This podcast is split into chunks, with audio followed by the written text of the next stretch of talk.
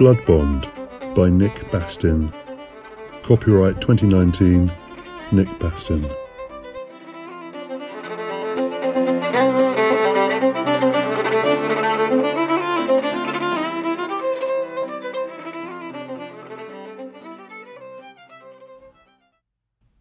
Chapter seventy, The Extraction. Well, it hadn't looked far on the map by the time they got to the top of the short hill that led from Porter Valley to the castle driveway. Both Nin and Alasdair were pouring with sweat. The cool air did not offset the sunshine and the steep gradient, not to mention the weight of the cake. Nin was cursing Alasdair under his breath all the way up the hill for the size and extravagance of the offering. As they got to the castle, they were stopped by the sentry at the gatehouse, who patted them down for weapons and then inspected the cake. Satisfied there was nothing suspicious, he radioed ahead to the kitchen and sent them on their way. While the main drive curved the way to the south and ran along a small loch to the castle, the back driveway went straight up the hill and was sandwiched on either side by forestry. After a few hundred yards, it started to bend around the back of the stumpy hill, Crococestel, the castle rock, against whose southern flank the castle sheltered, before swinging round to arrive at the rear of the castle itself. They needed to time their rendezvous with Charlie and Gillespie very carefully to the exact moment that they were out of sight of the gatehouse, but before they were in view from the castle. It was as the drive made this final climb around the rock, with the forestry close on either side, that they planned to meet and collect all their gear. This was a key part of the plan, since there was no way they had been allowed to walk through Castle Ascog's gates carrying weapons, but without them the rescue was doomed. As soon as they turned the bend out of view of the gatehouse, Nin could see Charlie's camouflaged face peering out through the branches of a massive ponticum bush. Nin's eyes followed the line of Charlie's pointing finger to two slim black backpacks lying under a bush right by the tarmac. If you didn't know they were there, you could have walked past them a hundred times without seeing them. Nin steered Alasdair and the cake over to the bush, and having placed the cake box on the ground, he lifted his kilt to take an extravagant piss. He reckoned that any watchers would likely avert their gaze, and, once he'd finished, he discreetly swept the bags up from under the bush. Moments later, they each had a pack on their backs, and again picked up the cake, to walk the last few hundred yards to the back door. Castle Ascog was an unusual combination of eighteenth century refinement and medieval brutality. It was as if two houses had been smashed uncomfortably together. Most of the castle was fifteenth century, with a huge round tower on the southeastern corner, surmounted by a spiked roof. But there was also a more refined eighteenth century wing. This is where Lamont spent most of his time, preferring its gracious proportions and high ceilings to the dark and rather mean rooms in the old building. As at Dundara, there were windows scattered across its facade. There were windows scattered across its facade with no seeming logic to their placement, and two bartizan turrets hung above the main entrance, set under a corby-stepped gable. The front of the castle looked out over Loch Ascog to the south, which was really more of a large pond, while the latter wing looked across the Loch Fyne towards Tarbert. A vertiginous wall of rough masonry towered above Nin and Alasdair as they arrived at the back door. As befitted an ancient stronghold, there were no windows on the ground floor. Instead, there were gun loops and arrow slits that scrutinised their approach. The door itself was pale and studded oak, with a massive wrought iron ring for a handle. They rang the bell and waited. A voice came over a small speaker asking who they were and what the delivery was. Nin tried to keep his voice calm as he explained that they had come from McFarlane's Bakery in Tarbert and had a special delivery for Lord Lamont. There was a brief pause before a buzzer sounded and the door swung open. A shotgun-toting Lamont met them at the door and ushered them into a spotless white hallway. There was a counter at the far end behind which sat a hatchet-faced woman who was eyeing them suspiciously beneath a mansion of coiffed and coiled hair. As they approached the counter, she put down the nail file that she'd been buffing her already perfect nails. "Who are you? You come from McFarlane's, right? Where are the usual delivery boys? This is highly irregular. We've not placed an order, so I don't understand why you're here." As Nin tried to answer her, she put her palm in his face and shushed him. "No, don't talk. You're here to carry things, not speak. Let me do the speaking. I have to call McFarlane's and find out what's going on. This is all highly irregular." As she picked up the phone, Nin felt a chill go down his spine. If the alarm was raised now, they would have no chance of making it down to the sub-levels. He couldn't allow her to make that call. He tried to speak, but again found himself staring at her palm, and for emphasis she brought her index finger across her lips and pointed at him. He was speechless, and not just because she wanted him to be. The Lamont with the shotgun was standing in the corner, not exactly poised like a coiled spring, but certainly alert. Just as he was about to do something reckless, Nin heard Alice's honeyed tones pour like a soothing balm across the counter. "Madam, I'm really sorry that we're putting you to so much trouble. My colleague and I would only be too delighted if you to call McFarlane's, but as you can see, the cake is a special delivery for Lord Lamont on his investiture as Colonel of the Black Watch. Look here, take a close look at the design." He made a strange pass with his hand in front of her eyes while directing her gaze at the surface of the cake. Her eyes immediately became slightly glazed and seemed to follow his hand over the ornate writing iced onto the cake's white surface. "Yes," she said, suddenly dreamy. "Lovely, isn't it? What pretty colours. I do love the battle honours. A charming touch. His lordship will be pleased." "Should we take it to the kitchen?" Alasdair asked, slowly, the syllables rolling and dripping off his tongue like nectar. The whole room seemed to shrink in to listen to every word as they emerged and fluttered free from his lips. "Kitchen, yes, the kitchen. What are you waiting for? You should take it to the kitchen. Here, Davy." She clicked her fingers at the man with the shotgun. "Take these gentlemen to the kitchen. They have an important delivery." As they were about to leave, Alistair suddenly returned to the counter. "Could you also please tell me the Wi-Fi code?" "Wi-Fi code? Yes, of course. It's one two three four five six. Thank you and have a nice day." The receptionist returned her gaze into space. Davy slung the shotgun on his back and led the way down the corridor, swiping them through a steel blast door and on into the castle. Nin was seriously impressed by Alistair's hypnosis technique. He had even found himself hooked on the drip of those delicious syllables, unable to think beyond their perfect golden drops. It had gotten them into the castle. Now they just needed to dump this goddamn cake. Davy took them down a flight of tight-wound, rough wooden stairs onto a long, dim corridor lined with linen presses and cupboards. They passed exotically labelled doors that echoed the house's long history. Dairy, scullery, stillroom and pantry. Eventually they came to a large stainless steel door with a glass observation panel set in the centre. This was the kitchen proper. Dressed in white with his hair tied up in a net, the chef was hard at work, glazing some pastries with dribbles of caramelised sugar. Without deigning to speak to them, he gestured that they should leave the cake on the counter. Nin turned to Davy and asked him to hold the cake for a moment. As Davy unquestioningly took Nin's end of the cake, Nin reached across the steel counter and picked up a heavy wooden rolling pin. Before Davy even knew what was going on, let alone react, Nin smashed him around the head with it, knocking him out cold.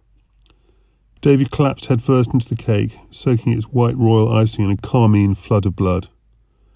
At the sound of the blow, the chef raised his eyes, but before he could do more than squirt caramel over Nin's kilt, he too had been battered with a sharp blow to the temple. He dropped like a stone. Alistair and Nin knew that the clock was now ticking. They roughly tied the bodies up, stuffing rags in their mouths before manhandling them into a huge plate warmer that ran down the middle of the kitchen. They kicked the remains of the cake under the counter. From a distance, nothing appeared untoward. They extracted the assault rifles from the backpacks, screwed the silencers on, and primed the various features. Then, having distributed grenades and sidearms, they pulled on their back-mounted scabbards, and Alistair produced a pistol crossbow and loaded a bolt. Finally, they put in their earpieces and logged onto the Lamont Wi-Fi so that they could connect with the team while they were below ground. "Fiona, are you there?" whispered Nin. There was a brief silent pause which felt like it lasted an hour before Fiona's calm voice came on the line. "Yes, I'm here. Sorry, I was on mute. So stupid, sorry." "No problem. Okay, let's do this. We're in the castle kitchen, probably on level minus one. Can you see us?" "Aye," said Fiona, "got you.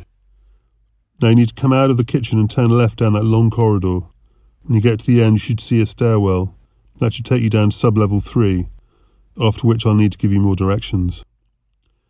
They moved off, leaving the relative sanctuary of the kitchen. Alistair was in the lead, the pistol crossbow in his hand, the assault rifle slung across his chest. Nin followed.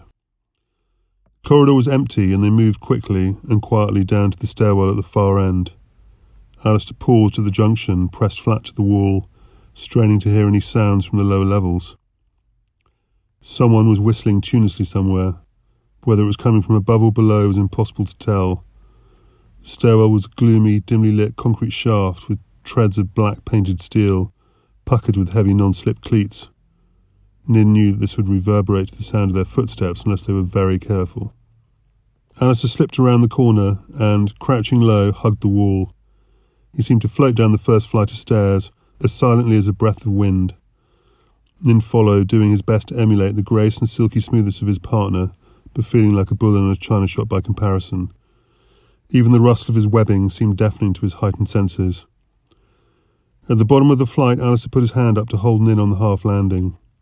There were footsteps, but it was impossible to tell where they were coming from, the echo of the stairwell cheating them of any clues. After a few seconds, the footsteps died away and silence descended again. Alistair moved into the corridor, holding his crossbow at the ready. Nothing, just a long, dreary, dark corridor, flanked by closed doors. Nin was already pouring with sweat. The more he rubbed his brow, the more it seemed to run down his face, its salty sting blurring his vision. He tried to blink it away and focus. He had not done any active service for a few years, not since he'd been going out with Charlie, and the tension of a field deployment was something that he hadn't missed. Despite the situation, he found his mind wandering to Charlie and that night in Doon. Would that be their last night together? He tried to push that thought out of his mind. Meanwhile, Alistair walked around the turn of the banister and down the next flight of stairs as if he had every right to be there. Nothing, no shouts or questions. Nin followed his lead, and they then quickly worked their way down the next flights to sub-level three. "Okay, Fiona, are you there?" Nin asked, heart in his throat. With each level they were getting deeper, and like a diver without a clear route to the surface above, the mental and physical pressure were mounting. "Aye, are you in position?" she replied. "Yes, we're about to enter sub-level three. Where do we go?" "Turn left. I mean right, sorry, right, uh, definitely right." "Fuck's sake, do you not know your left from your fucking right now?" muttered Nin under his breath, as he and Alistair turned the corner. He could swear that whistling was getting louder. And was that a scream he just heard? Yes, that was definitely a scream. A long, high-pitched, soul-wrenching scream. It just trailed away. It wasn't close, but it was there. The corridors also now had an oppressive, musty, fetid funk, the smell of recycled air mixed with sweat and fear, air that has never blown across the open hill, just been breathed and breathed again, belched and farted, coughed and sneezed, screamed and cried.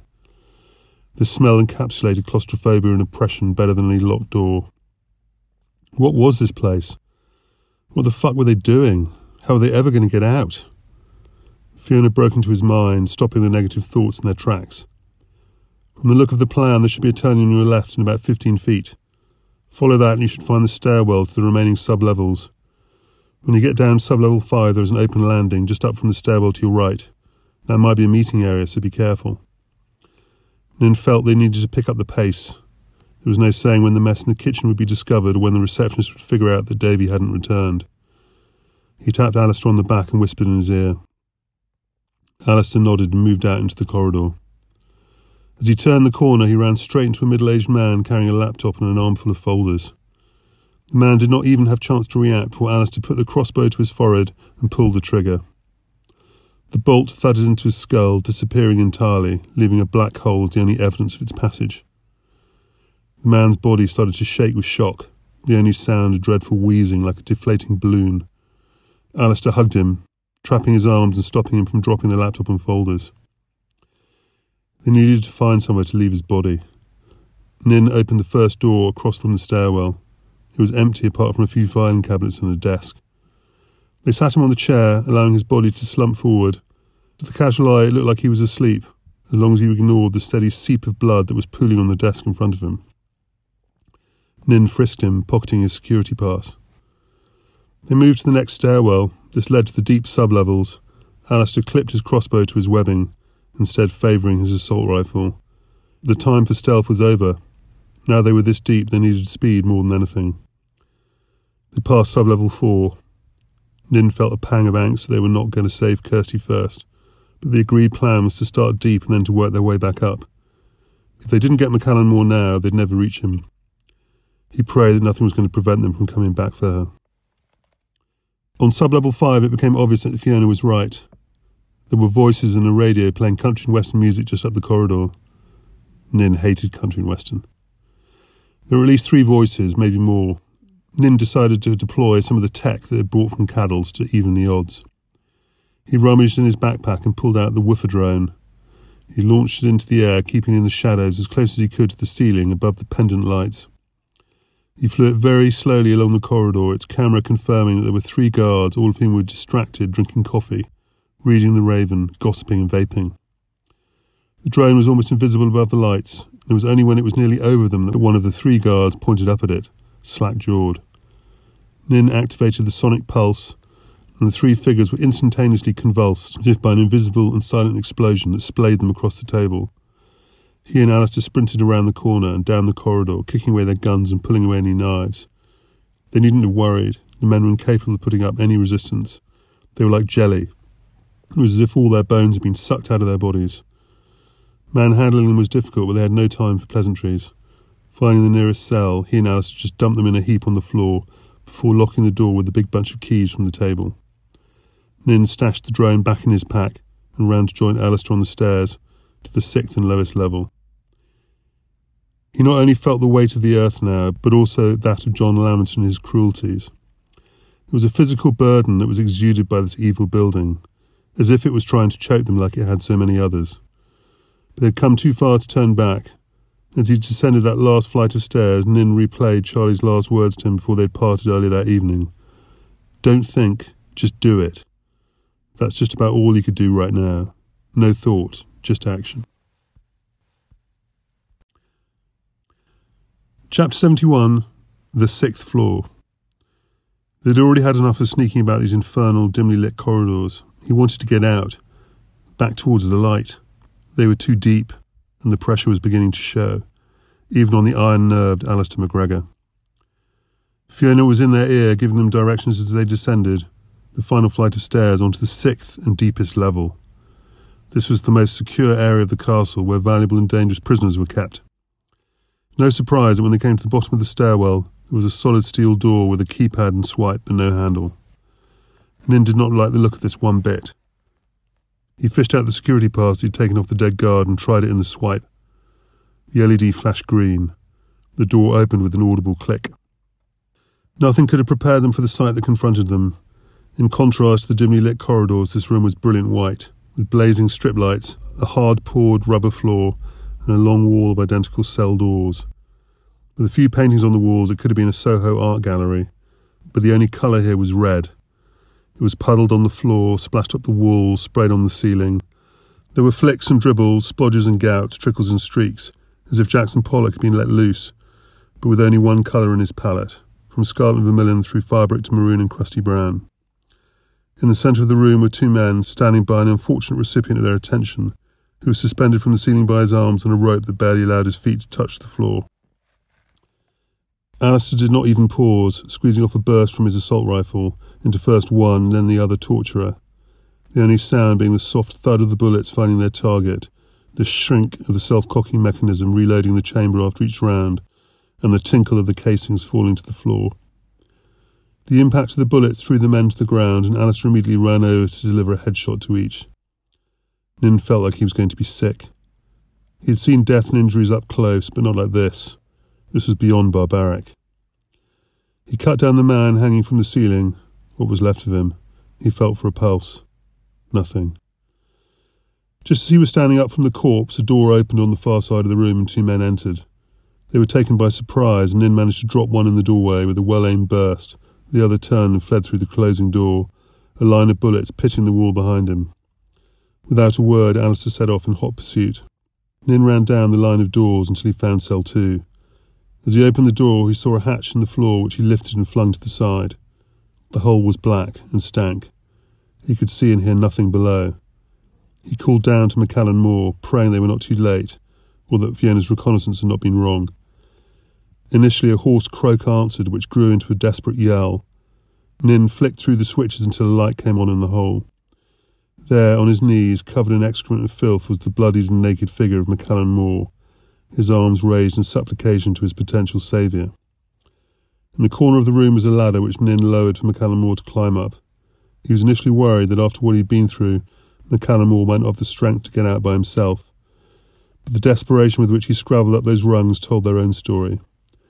As he clawed his way over the lip of the hatch, Nin was shocked at the state he was in. After all, he'd only been missing for a week or so. He was a mess. He pulled him by the hand back to the torture chamber and told him to grab whatever clothing he could off the dead bodies on the floor while he looked for Alasdair. He stepped over the body of the dead Lamont in the doorway and poked his head into the long dark corridor down which Alasdair had disappeared. He whispered into his microphone, calling for him, and then, throwing caution to the wind, shouted Alistair's name into the darkness. Nothing. Fuck, fuck, fuck, fuck, fuck. Where was he? Should he go after him? What if he'd been wounded and needed help? How long was this corridor? How deep were these goddamn tunnels? As far as he could hear, the alarm had not been raised. Yet. He needed to get to Kirstie, and while he hated leaving Alasdair in this hole, he had to fulfil their mission. Alasdair would just have to look after himself. He returned to the torture chamber where McCallamore was tightening the last buckle on the Lamont kilt he had taken. He had no shirt, but grabbed a jacket from the back of a chair and buttoned it up. As long as he didn't look at his legs and feet, which stuck out bare and bloody below the kilt, he almost looked like a North Lamont clansman. There was no time to search the bodies, but Nin did see McCallamore, filched a ski and do from the stocking of one of the dead, and Nin passed him one of his sidearms for good measure. They needed to get to Kirstie before the castle was locked down. Running to the steel door, he swiped the card and breathed a sigh of relief as the L E D went green and the door clicked open. At least they were out of that hellhole. He couldn't bear the thought of dying down there. He quickly explained to McCallamore what they were about to do and to follow his lead. Although he was in a weakened state, McCallamore's eyes shone with adrenaline. Nin had seen that look before on the battlefield and knew that although it could carry a man a long way, it didn't last forever. Stepping smartly up the stairs, they passed the still empty sub-level five before coming up onto sub-level four. This was another one of those interminable, dim, empty corridors lined with closed doors that reminded Nin of the violent computer games he used to play as a child. Maybe this was their original source of inspiration. "Fiona," he whispered, "we're on sub-level four.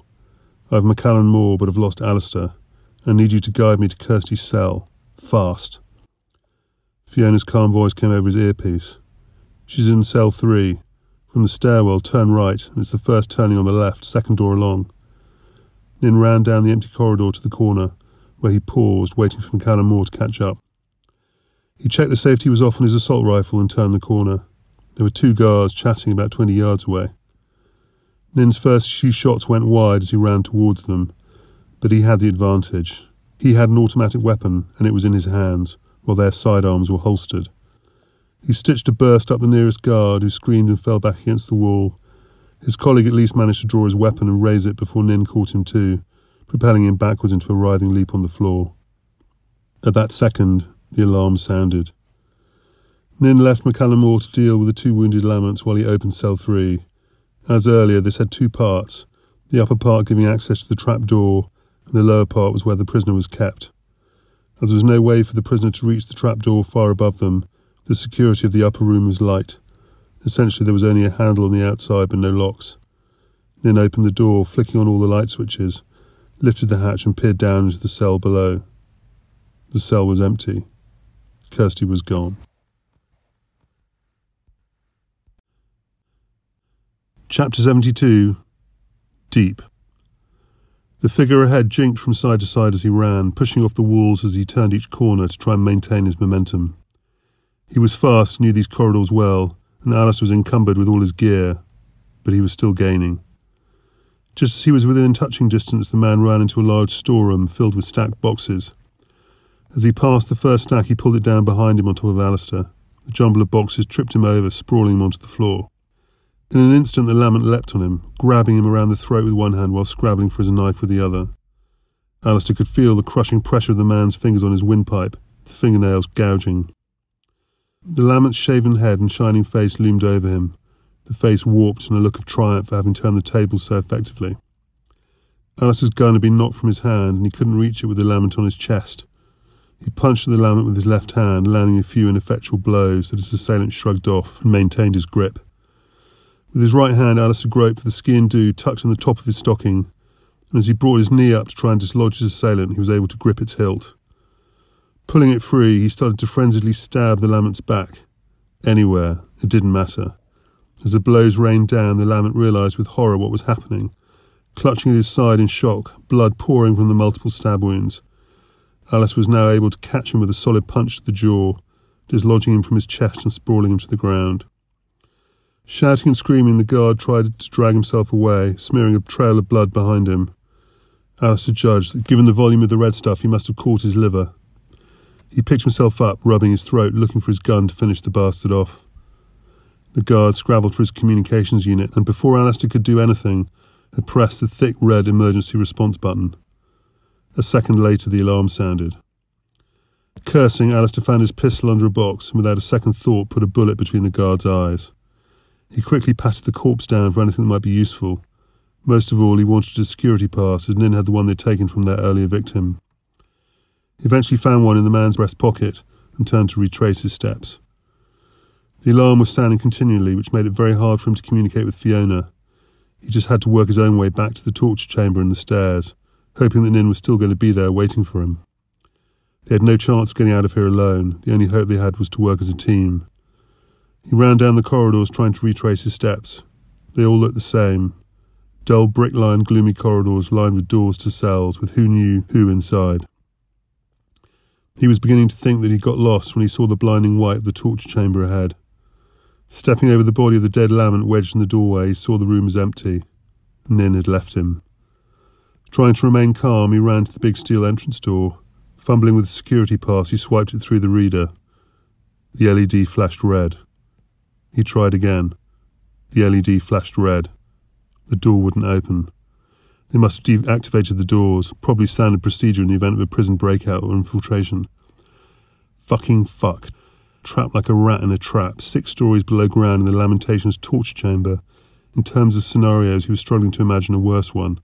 What the hell was he going to do now? Chapter seventy-three. Donna. Kirstie and Donna Lamont had hated each other ever since they had met at Stornoway University over twenty years before. Rivals since the first day of their degree course in computer science and applied mathematics, they had vied for top spot all the way through. They should have been friends. After all, they were both highly talented programmers. To have two such talented female programmers on the course at the same time had given the faculty a frisson of glamour. It allowed the principal to bask in their reflected glory as their growing enmity spurred them on to outdo each other in international competitions, bringing fame and a wealth of new fee-paying applicants for his courses. Eventually they had gone their separate ways, but fate had now brought them together again. Except this time, Kirstie was bound to a chair in Donna's office, while Donna barked questions at her, delivering a slap for a slow response or a wrong answer. Although her face stung, Kirstie could tell that Donna had not done this before. The slaps were too feeble. Not that she led on, though, moaning and groaning as best she could to make Donna feel powerful and in control. But the bitch was enjoying this a little too much for her liking, all those years of hatred bubbling to the surface. While Donna was letting her sadistic side loose on her, Kirstie was busy working at the webbing that bound her to the chair. When the guard had sat her down, she bulked her arms and held her breath to preserve as much wriggle room as she could, and now the bonds began to loosen. Donna was asking her about the deepest layers of the McNaughton network's architecture, as she'd found an anomaly which she didn't understand. Kirstie knew that she was talking about the back door.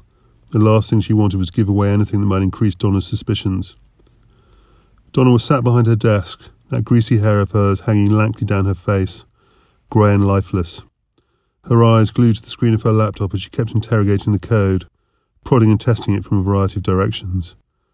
Kirstie was beginning to get nervous that Donna was just going to delete the whole section, thereby stealing them off from the gaming operation forever. Just when she was giving up hope, the alarm sounded. The guard who stood behind her immediately left the room to head to a muster point. Donna didn't seem concerned, but did toggle away from the network drive to try and find out what was going on. Seems like there's been some kind of altercation sub-level six.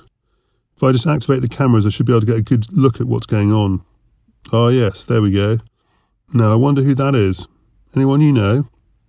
She turned the screen towards Kirstie, who stared at it under her blood-soaked fringe. He shook her head. Very curious, Donna thought for a moment. Anyway, he's locked behind that steel door in John Lamont's torture chamber. Two inches of solid steel. Hmm. Don't think he'll be getting past that. Silly fool. I wonder how it'll end for him. I imagine that whatever it is, it will be slow. Very slow. Maybe John will use the eels. Still, that's not our problem, and there's no way he's getting out of there, not with the security door sealed, so I think I can safely turn my attention back to you. Kirstie knew that it was now or never. Donna had already dropped many hints this would be their last session together. She had everything she needed. She was really just toying with her, for old time's sake. Kirstie was due to be transferred to the care of Alan Stewart later that day, which might even mean a trip back to Dundara for him to butcher her there. Oh, the irony. She'd loosened her bonds as much as she could, and she hoped that what she was about to do would work. Lifting her foot from the floor, she placed it against Donna's desk and pushed hard, tipping her chair backwards onto the floor while simultaneously wriggling with all her might. As the chair hit the floor, it splintered, and the webbing which bound her came loose enough for her to slip it off the chair's back. She could now stand, and she busily worked to free her hands. With horror, Donna realised what was happening and picked up her laptop to batter Kirstie's head with.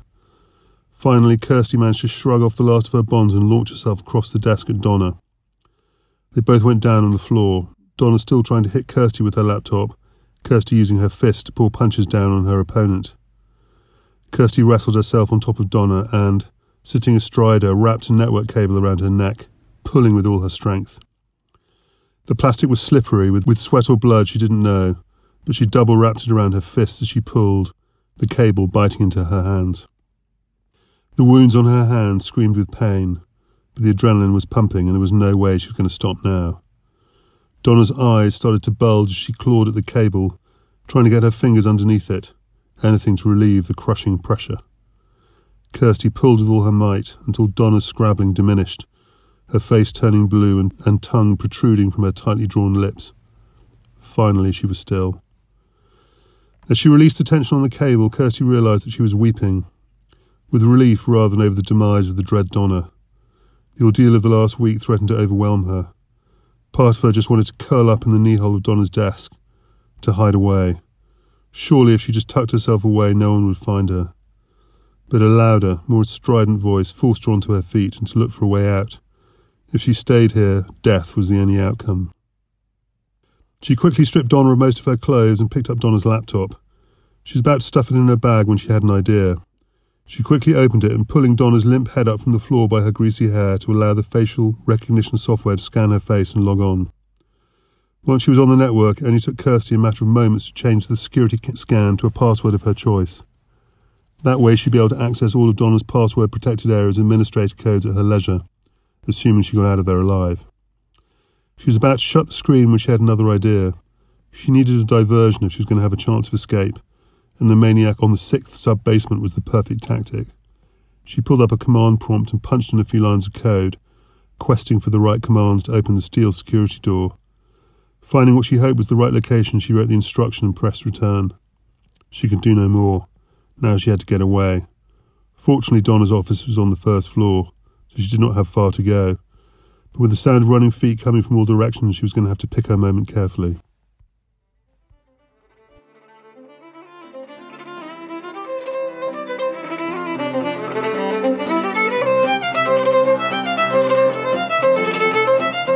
BloodBond was written and recorded by Nick Bastin. The Reel of the Red Banner was written and performed by Ewan Henderson. This has been a Book of the Black Tower production.